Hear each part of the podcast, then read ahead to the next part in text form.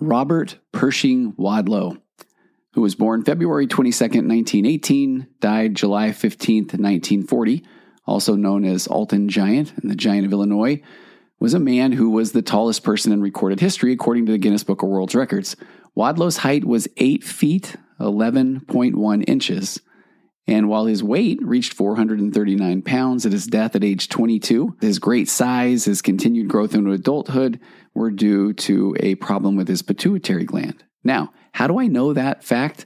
Well, it's from the Guinness Book of World Records. Now, the Guinness Book of World Records sat in my bathroom as a child, along with one other book, and that is Merriam Webster's Dictionary.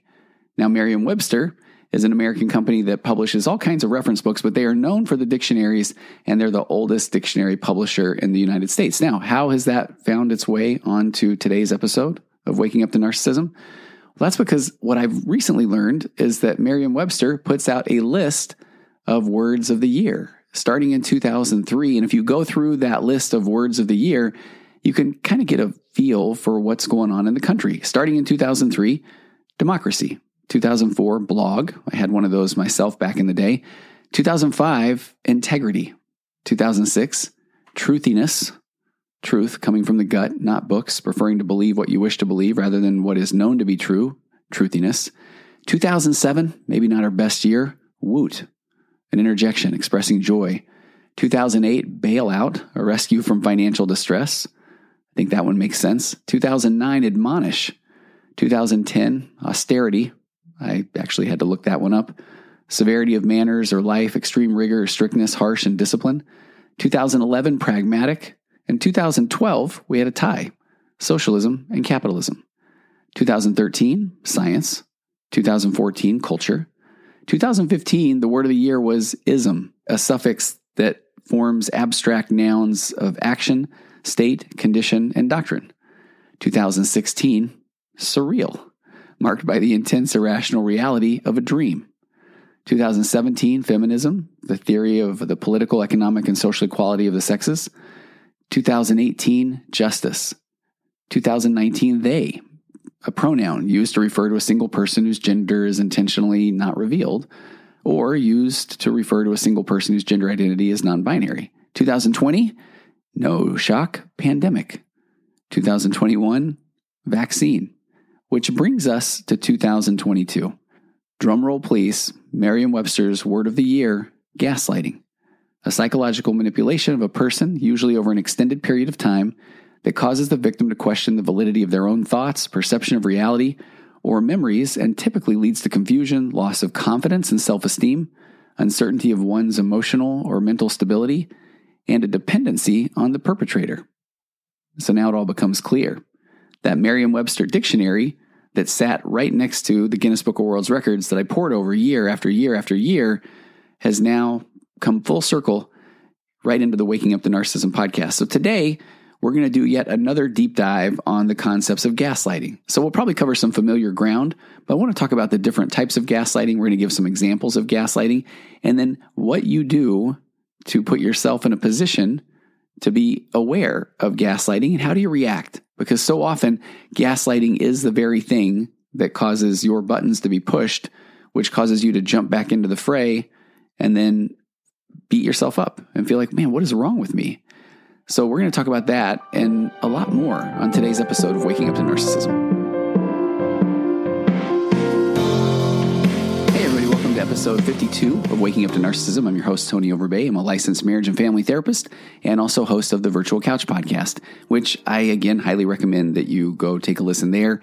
This week we talked about limiting beliefs, and it is pretty fascinating. The limiting beliefs that we have can come from, well, they do. They come from childhood. And so much of, I think, what we talk about over here on Waking Up to Narcissism are also a lot of these responses that we still bring forth from childhood. And I just have to tell you what's kind of funny about that is when I started in the world of therapy, I didn't know. I 100% didn't know what I didn't know. And I went in and thought, you know what? Let's just not worry about the past. Let's just deal with the here and now, the future. And that worked until I actually started working with real clients and recognizing what our past does to inform our present and warn us about the future.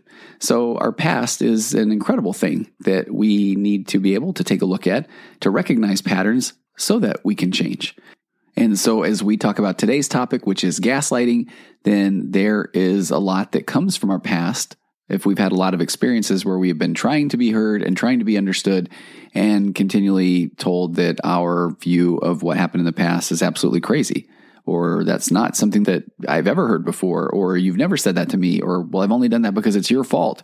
And so, over time, that can start to cause our body to keep the score and we can start to feel like we can't trust our own memory. And then we spend so much time going back down the rabbit hole of what is wrong with me? And that's why the concepts around gaslighting can be viewed as forms of abuse, emotional abuse. So let's get into that. Today, I'm going to be pulling from an article called What is Gaslighting, simply put. And that is from medicalnewstoday.com. And it's by someone named Jennifer, I think it's Huizen, and it's medically reviewed by Dr. Vera Saripalli, and she's got her doctorate in psychology.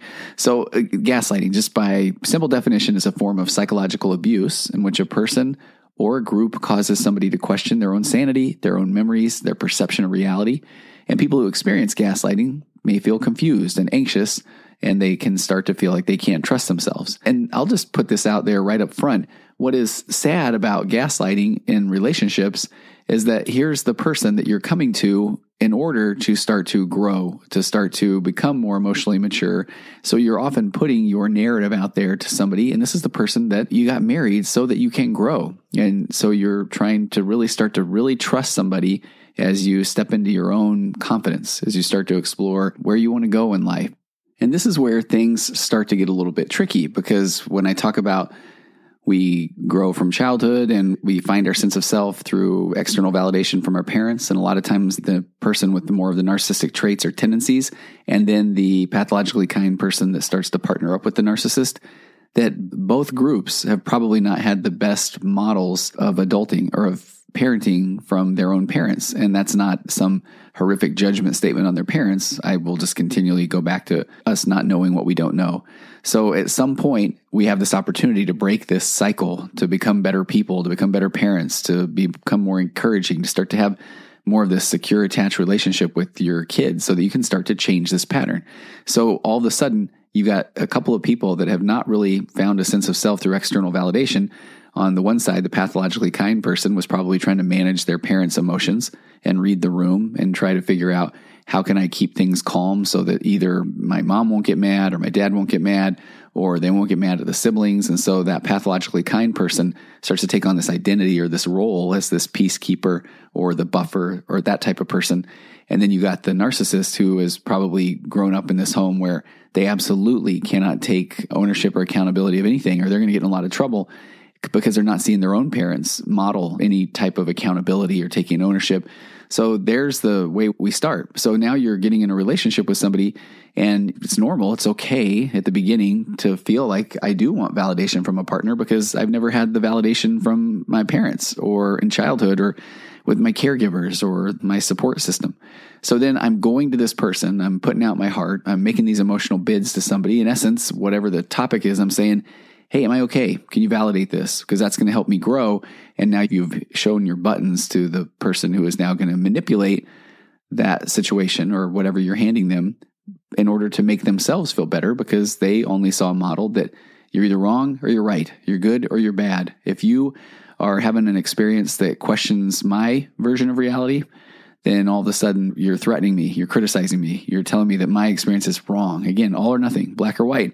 And so then that emotionally immature narcissistic person is going to start to use some good old gaslighting tactics as a way to defend their fragile ego because you can't be right because there can't be room for two people's opinions or this area of gray. It's either you are telling them that they are wrong or either they are just showing you that you are right and they are wrong. So back to the definition. So we got gaslighting, a form of psychological abuse which a person or a group causes somebody to question their own sanity, memories, or perception of reality. And then the people who experience the gaslighting may feel confused and anxious, and then they start to feel like they can't trust themselves because the whole process of having interaction and communication with another human being is starting to figure out what I really think and how I really feel, and almost like bouncing that off of somebody and saying, Well, what do you think? Because in emotionally mature relationships, that's how we grow because we're two people we have two different opinions. Anyway, I could go on that just for days, I feel like. So in the article, Jennifer says the term gaslighting comes from the name of a 1938 play, and a 1944 film, Gaslight, in which a husband manipulates his wife into thinking that she has a mental illness. So, examples according to the National Domestic Violence Hotline, gaslighting can happen in a variety of ways. And let's go over a few of those examples. One of the ways is called countering. This is when somebody questions a person's memory. This is one of the most just in your face ways of gaslighting. They may say things like, Are you really sure about that? Because you know you do have a bad memory. Or, Well, I think you're forgetting what's really happened.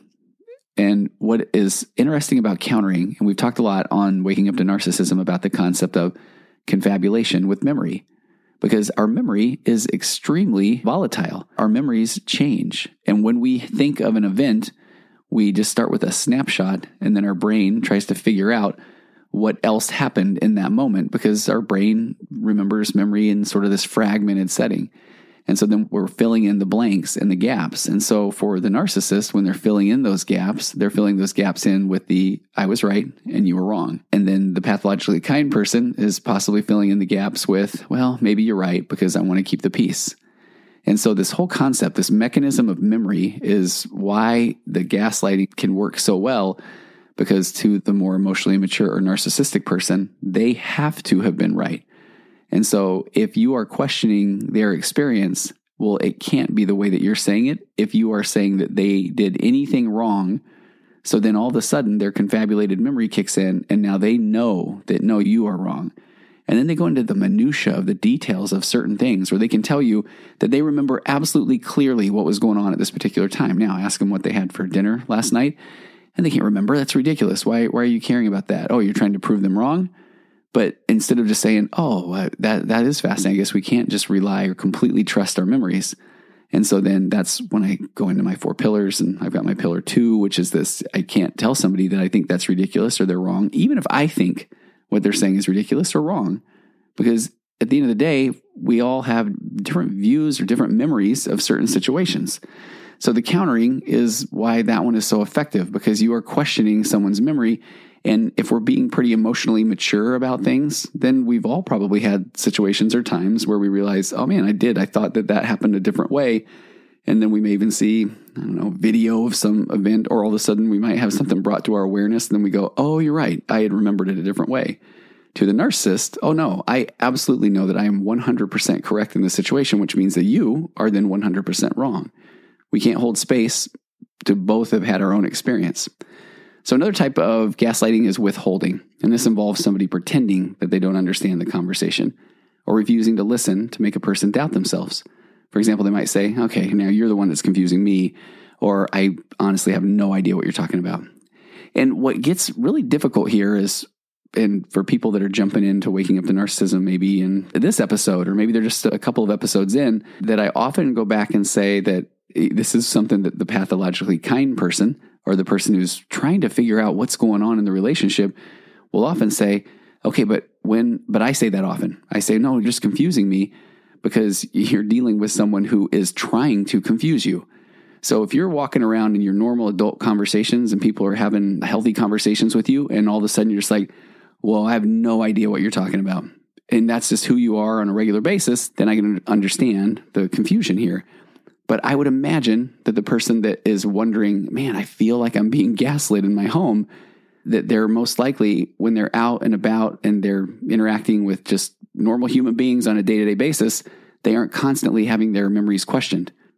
I had a woman recently that was telling me that when she is interacting with every other human being around her, it is an absolutely normal conversation and she is not questioning her hearing. But whenever she's talking with her husband, she said, I swear to you, he starts to lower his voice around me. He starts to mumble more. And she said, I find myself continually saying, What was that? Huh? And he's saying, Man, you got to get your hearing checked because you really have a problem with that. And she was saying to me, I mean, maybe he's right. And then we just took one step back and I said, How often are you hearing that in other areas of your life? I mean, is it a pretty regular occurrence where people, you're having to say, Huh? And she said, Absolutely not, not at all. And so then she started noticing that he could literally be talking at a certain volume when the kids are in the room, but then when they leave, he lowers that voice, gets really quiet. And then she's again going, What what was that? And it's so fascinating because now now she's starting to just not take the bait. She's starting to not say, huh, huh. And then he is now, it's so obvious now at this point, because he'll just say, Oh, you didn't respond. I bet you didn't even hear that. And she just said, No, I kind of heard it, but, but I feel like you want me to say, huh? Which again, then he said, Really? You think that's the game I'm playing? But I digress. But you can see where the gaslighting comes into play, withholding, somebody pretending that they don't understand. And this is where I think when people start to get out of the crazy making of emotional immaturity and start to recognize that maybe they are not the crazy one. And again, I can pull from all these examples of just the last couple of days in dealing with this situation so often where um, someone was saying it was a guy who has more of an emotionally mature wife. And he was saying, I finally can really step back and see and understand that I can trust my gut or my instincts because she's a pretty bad actor. So when, when she goes down the, I, I don't know what you're talking about, he said, that's somebody I've never seen before. I mean, that, that is a whole different side of my wife. And he said, I'm starting to notice the consistency around when he said, I feel like I'm being gaslit. Another type of gaslighting, according to the National Domestic Violence Hotline, is trivializing. And this occurs when a person belittles or disregards how somebody else feels. So this one is a real common one with the population that I'm working with here in the world of waking up to narcissism. And that is when somebody says that they may accuse you of being too sensitive or overreacting in response to what you feel are valid and reasonable concerns. Because guess what? Your concerns are valid and reasonable, and we'll put a period right there. So if you express something in an emotionally healthy relationship, the answer of your spouse, and I'm sorry, I'm going to should on them, is it should be, oh, tell me more. I want to make space for your feelings and your emotions and that's why we need to have a conversation about it. I'm so grateful that you're willing to express yourself or your confusion because we're in this for the long haul. Let's figure this out right now. Let's have a healthy, connected conversation. And too often, we have the people that we've identified are a little more on the highly sensitive side that find themselves in the relationships with the emotionally immature or narcissistic people.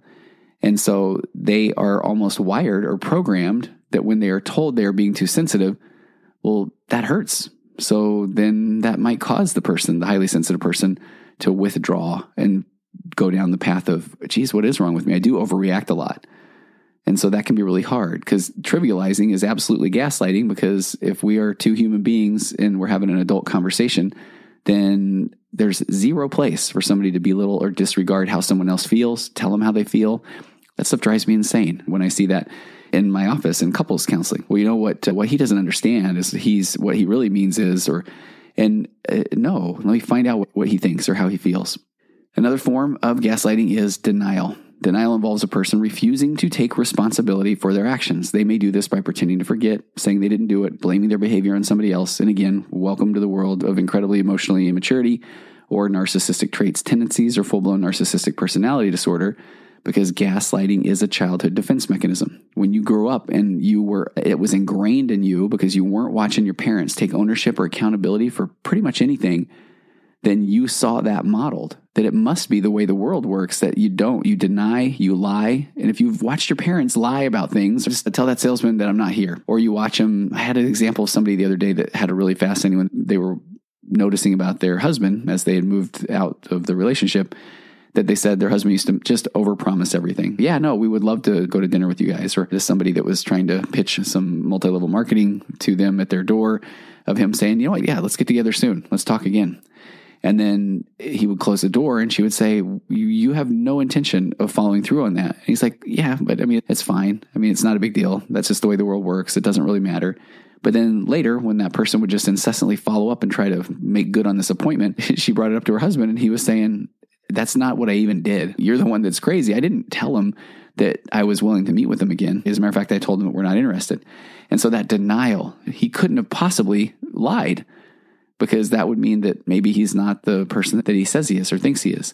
So that denial, people pretending to forget what happened, saying that they didn't do it, blaming their behavior on somebody else, gaslighting, a childhood defense mechanism. If I take ownership or accountability of something, then I will get in trouble. You will leave me. I will cease to exist. And I think this is one of the craziest ones to watch in as people become adults. And I know I've talked about this on previous episodes, but sometimes I am determined to have narcissists that's sitting there on my couch acknowledge something, uh, apologize for something, take ownership of something. And then you can watch almost this childlike defense mechanism kick in where, and I'm thinking of a, a very specific instance so long ago where the guy literally just sat there and just blank stared me. And I kept asking and asking, and he won. He really did because eventually I just was like, I mean, okay, I don't know. Maybe, maybe we can talk about this later. And then it was like back to that, okay, that my do you want to ride bikes theory. So now all of a sudden, oh, we're good again. We're cool. So what's next? Can we talk about my spouse and how can I tell you more about what she's doing wrong? So uh, a couple more that they talk about from the National Domestic Violence Hotline. One is called diverting.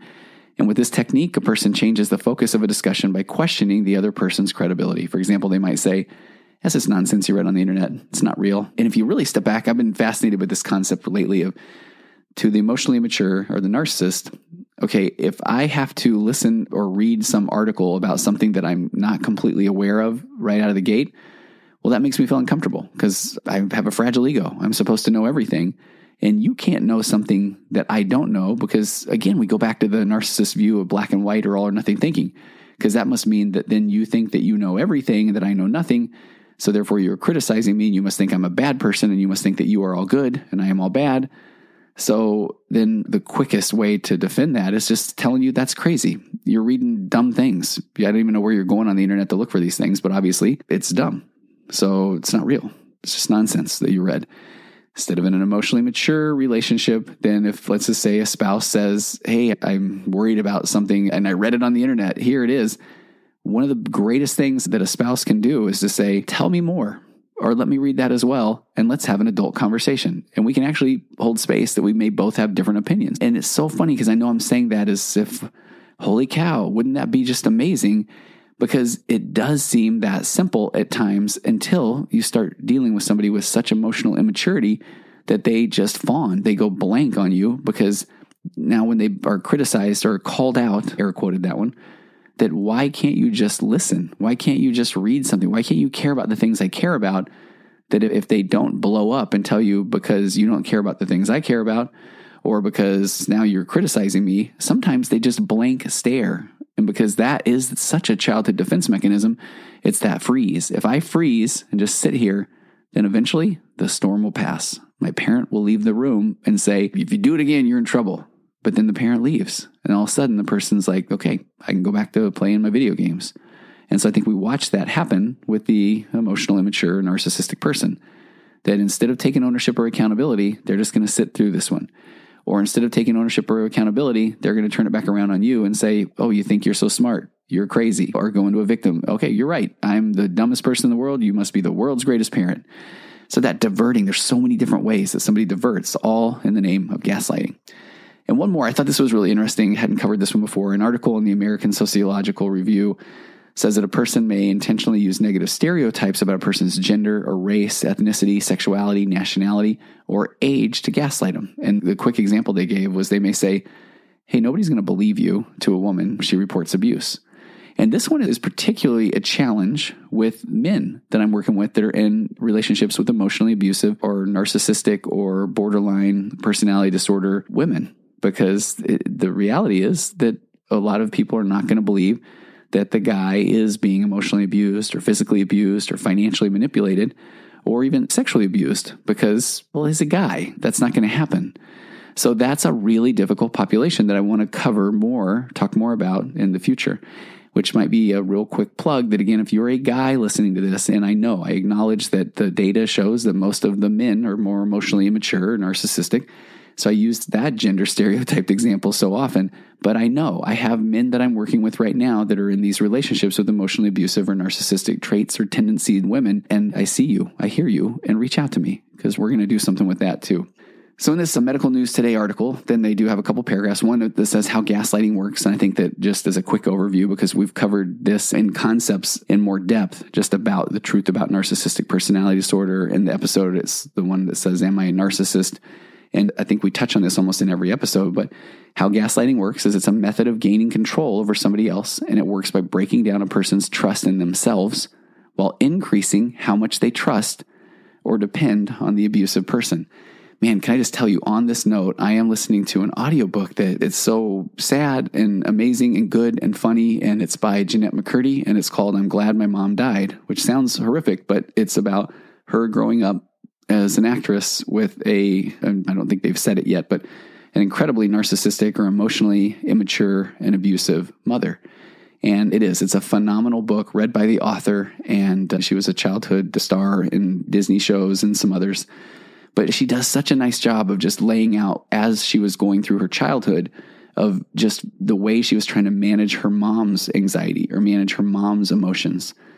And so she did not trust herself and she developed an absolute dependence on the abusive person, on her mom for validation. And so when that is just the way that she operates, when that's her factory or default settings, then it makes sense. That's all that she knows. And so when she gets out of that, when her mom does pass away at that point, is as frustrating or as emotionally abused as she has been, she still doesn't have now the tools to then just start to begin to trust herself. And that takes a lot of work. It's an amazing book. But in relationships, gaslighting does happen gradually. The abusive person gains their partner's trust, sometimes with the initial honeymoon period, or we talk about the love bombing period.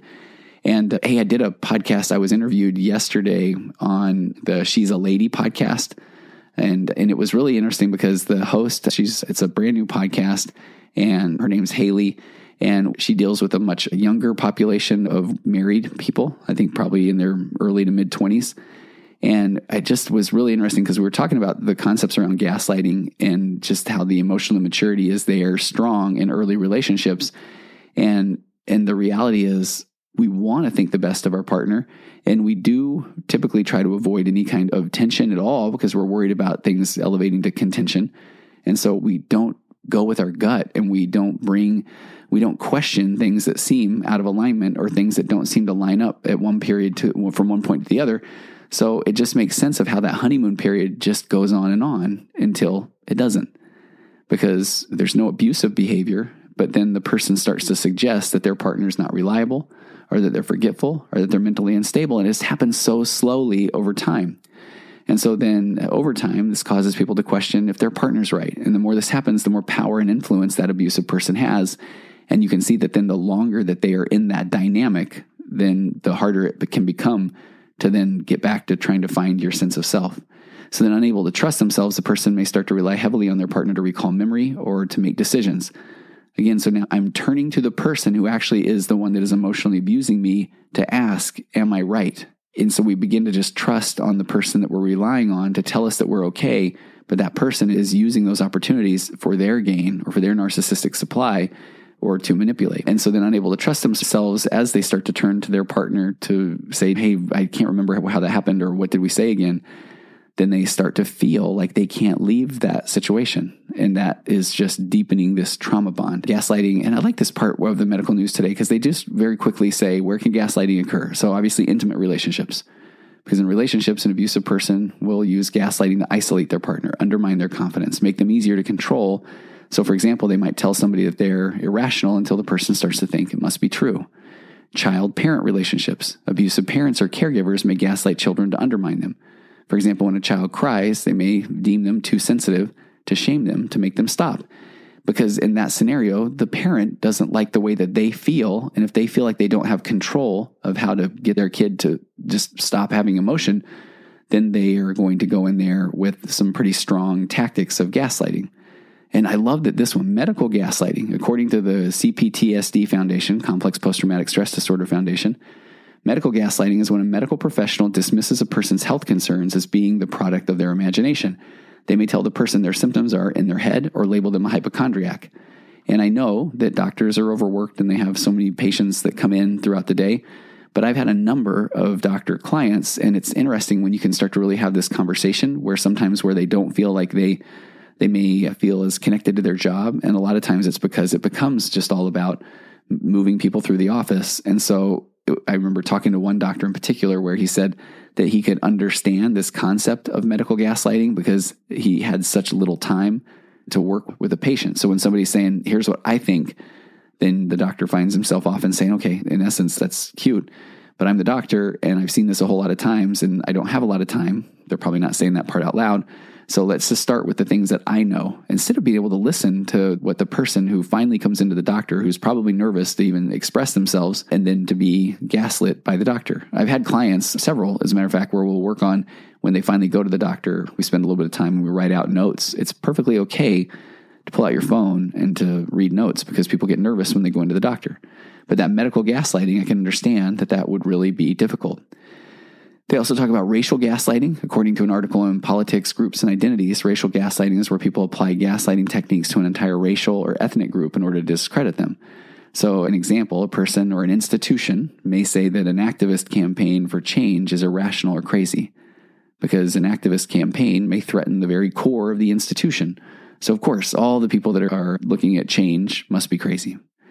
Political gaslighting, I feel like I could just say, period, fill in the blanks on your own but that occurs when a political group or figure lies or manipulates information to control people. There's an article from the Buffalo Law Review that I'll link in the notes that just goes into quite a bit of detail here. But for example, the person or political party may downplay things their administration has done, discredit their opponents, imply the critics are mentally unstable, use controversy to deflect attention away from their mistakes, uh, claim that any claim against them is fake, and then they're throwing up this big smokescreen, and then they don't ever have to deal with the reality of the things that they're doing. And I'm not trying to make a political statement, but boy, I've never seen politics come into play until, and I'm so bad with the years or that sort of thing, but I believe starting with that 2016 election, where it just politics was not coming into my office. And then it was in my office every day. It really was.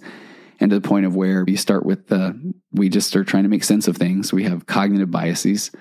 And so then when we're hearing such polarizing details about the two different parties, that it was really causing this split that I've never really seen before in the country, in families, and religious institutions, in neighborhoods. And it was so wild to see that because people, I think, were so threatened just by life in general that they just started to go lean toward a cognitive bias and then have confirmation bias. Once they started to just say, okay, I got to try to make sense of something and I'm more aligned with this group or this group. then now once I'm in alignment with this particular group, now I'm using confirmation bias to look for all the things that validate my experience because I have to be right. And if I'm right, then that other side must be wrong. And I've just never seen polarity like that happen in politics. And it went all the way into families and, and that sort of, and I know that's still happening right now. So, institutional gaslighting. Institutional gaslighting occurs when a company, an organization, an institution, a church, a hospital, any of those, when, for example, they may portray whistleblowers who report problems as irrational or incompetent, or deceive employees about their rights, or if somebody is questioning a faith community, then they must be crazy. They must just want to sin. That can't be because they're having their own experience or opinion. The signs of gaslighting people who experience gaslighting find it difficult to recognize the signs. They're the ones being gaslit and they may trust that abusive person or believe they truly do have a poor memory. But if a person often feels unsure, second guesses themselves or relies on somebody else to confirm their memories or help them make simple decisions, it's most likely due to gaslighting. They go into some signs that somebody might be experiencing gaslighting, feeling uncertain about their perception, frequently questioning if they're remembering things correctly, believing that they are the ones that are irrational or crazy, feeling incompetent or un- unconfident or worthless, constantly apologizing to the abusive person sit with that one. If that's one that you are doing often, I'm sorry. If you find yourself apologizing constantly, you're probably a product of having been gaslit or defending the abusive person's behavior to others. This one is one that I can just give you so many examples of when people are in my office and they're starting to open up or wake up to the emotional immaturity in a relationship. And then I will maybe validate, man, that does sound hard, or I can't believe that that's what your experience has been you will often find the person to say, okay, but, but I'm sure it's probably me, but he, there's also a lot of these good things he does. And so they, they defend the abusive person's behavior to others because I think that's what they've been doing in their own mind. Because if they have to admit that they are in an abusive situation, then they go down the what's wrong with me path. And I feel like that's one of the hardest things to start to help somebody deconstruct of that, hey, you didn't know what you didn't know. And so it's going to feel like you're embarrassed or ashamed or how could I have let this happen? Or I don't want to talk about this with other people because they're going to think less of me. And that's not what we need to be worrying about right now. Or also becoming withdrawn or isolated from others. Back on this She's a Lady podcast last night, we talked quite a bit about this that isolation or sequestering that happens in the world of narcissism or emotional immaturity where the person that is being gaslit or emotionally abused is just often told that I hope you're not talking about this to somebody else. You don't air out our dirty laundry to somebody else. And if that is the, you know, by definition, yeah, if somebody's just walking around saying, hey, let me tell you crummy things about my husband or my wife, I'm on board with that. That is not a good thing. But if you feel like you are being told who you can talk to and about what, that is control. That is manipulation. That is gaslighting. And so that is a different situation, just is, because it's okay to talk to people and not to have somebody else tell you who you can talk to and who you can't talk to, period. So, gaslighting contributes to anxiety, depression, psychological trauma, especially if it's part of a wider pattern of abuse. Now, they talk about causes of gaslighting behavior, and I think we do a lot of talking about that on this podcast in general. So, I'll just give the quick overview that they do. Gaslighting is a behavior that people learn by watching others. It's a really simple way to put it, which I appreciate. A person who uses this tactic has learned it as an effective way of obtaining what they want or controlling people. I'll go back to my view or my concept, or I think it's actually initially, I can't remember where I first heard it, but gaslighting is a childhood defense mechanism. So they may feel entitled to have things their way or that the wants and needs of others truly don't matter. So sometimes people with personality disorders, such as narcissistic personality disorder, exhibit abusive behavior. And they reference a 2020 article that states that people with narcissistic personality disorder have a constant need for admiration and attention, a belief that they are better than everybody else or special in some way, a lack of empathy. And these combination of symptoms can lead to unhealthy relationships. However, gaslighting is not always due to a mental health condition. Anybody can engage in this behavior. How to respond? Gaslighting has a significant impact on mental health, so people who experience it need to make sure that they look after their own emotional well being. There are several ways to protect from this form of abuse. And I don't talk enough about this next part. They say gather evidence. Gathering evidence of events may help someone prove to themselves that they are not imagining or forgetting things. That's the key. The National Domestic Violence Hotline suggests keep a secret diary. In a diary or journal, a person can record the date and time and details of what happened soon after they experience it so that they can refer back to it later. And I just want to say what I appreciate about this, and I need to talk more about these ways to respond to gaslighting, is responding to gaslighting is not saying, hey, you are gaslighting me. It's starting to do some internal validation. Bring that into therapy. Talk with a trusted non Switzerland friend. So if you need to keep a secret diary, you should you have to? No. But is it okay? Absolutely yes. And by should you have to, I'm just simply saying that in a healthy relationship, it would not be the case that you're continually questioning your version of reality. So keep that diary, write down details to help yourself. Now, when you point that out to the emotionally mature narcissist, I go back to my rules of number five of the rules of interacting with someone with the narcissistic traits or tendencies that I don't recommend that because you are trying to find a way to cause them to have their aha moment or their epiphany. Talking to somebody trustworthy, confiding in a friend, a family member, a counselor can help somebody gain perspective. The person can also start to act as a witness to events. Take pictures. In today's day and age, phones are so easy to snap a zillion pictures. Photographs can also help somebody fact check their memory. And again, you should not have to, but if you need to for your own sanity, then it is absolutely a good strategy. Uh, keep voice memos. A device that can record sound can work as a quick way for somebody to describe events in their own words. And then this evidence can also be useful if a person decides to pursue legal action against the abusive person or organization. But they do make a point where they say check state laws on recordings before using them in court. So if you are recording things for your own sanity, that is absolutely okay. But some states have some interesting one way or two way recording laws where sometimes there are some states where you can record somebody and they don't even have to know about it. And other states, they have to know about it if you plan on using that information later. It's vital to make sure any proof that a person gathers of the abusive behavior remains private, particularly if they share a home or a workspace with the perpetrator, because a person can try to regularly erase their search history or storing evidence in hidden or locked places or keeping devices locked away or buying a second phone or a cheap voice recorder, sending copies or records to a trusted friend as this allows a person to delete their own copies. And I may have skipped over that way too quickly. And we're talking about the person that's trying to keep their sanity of doing these things. And this is again where somebody says, okay, but if all of a sudden I'm erasing my search history and I've got a burner phone, then I'm just as bad as my spouse. And here's the thing where were you just walking around erasing search history? No. Did you typically rely on a burner phone because you're doing something nefarious? No. But if this is about keeping your own sanity, it's a different story. And then safety planning, safety plans, tools that people can use to protect themselves. They may need to put together a list of safe places to go, escape routes so a person can flee, emergency contact details, ideas for self care to help a person cope, a plan to safely leave a relationship or a home or a situation. So if you feel like you're experiencing abuse of any of this type, it is okay to seek support. And because over time, sometimes the emotional abuse may escalate into physical violence. And even if the abuse doesn't become physical, gaslighting and similar behaviors do. They significantly undermine a person's self esteem and mental health. So it is okay to contact the National Dom- Domestic Violence Hotline or a counselor or anything. It's okay for you to be able to express yourself. And it is okay for you to have your own opinions and thoughts and behaviors because it's you. You are the only version of you that's ever walked the face of the earth. So you do. You have thoughts and feelings and emotions and opinions. And if you are having those things stifled, put down, made fun of, told that they're not a big deal, that is not okay. And that's not a healthy relationship. Get help. And even if that help is initially done in secret, it's okay. It's okay in a situation. And I know that people feel like they're doing something wrong, but it is not something that you would do if you were in a healthy relationship. I hope this has helped. If you have questions, feel free to reach out at contact at tonyoverbay.com or go through the website or message me through social media. But I see you. I know the people that are going through this, and I know it's hard and difficult. And so many people are starting to really wake up to things they didn't know that they didn't know. And that's a really difficult place to be at first. But I promise as you continue to, to get information and recognize that you're okay and you're allowed to have your own thoughts, opinions, and all those wonderful things that I just, I know I just talked about, that you will get better. You will heal. And then you'll look back on this and at some point recognize, man, I went through some really hard things, but that helped me become a better person. So I will see you next time on Waking Up to Narcissism.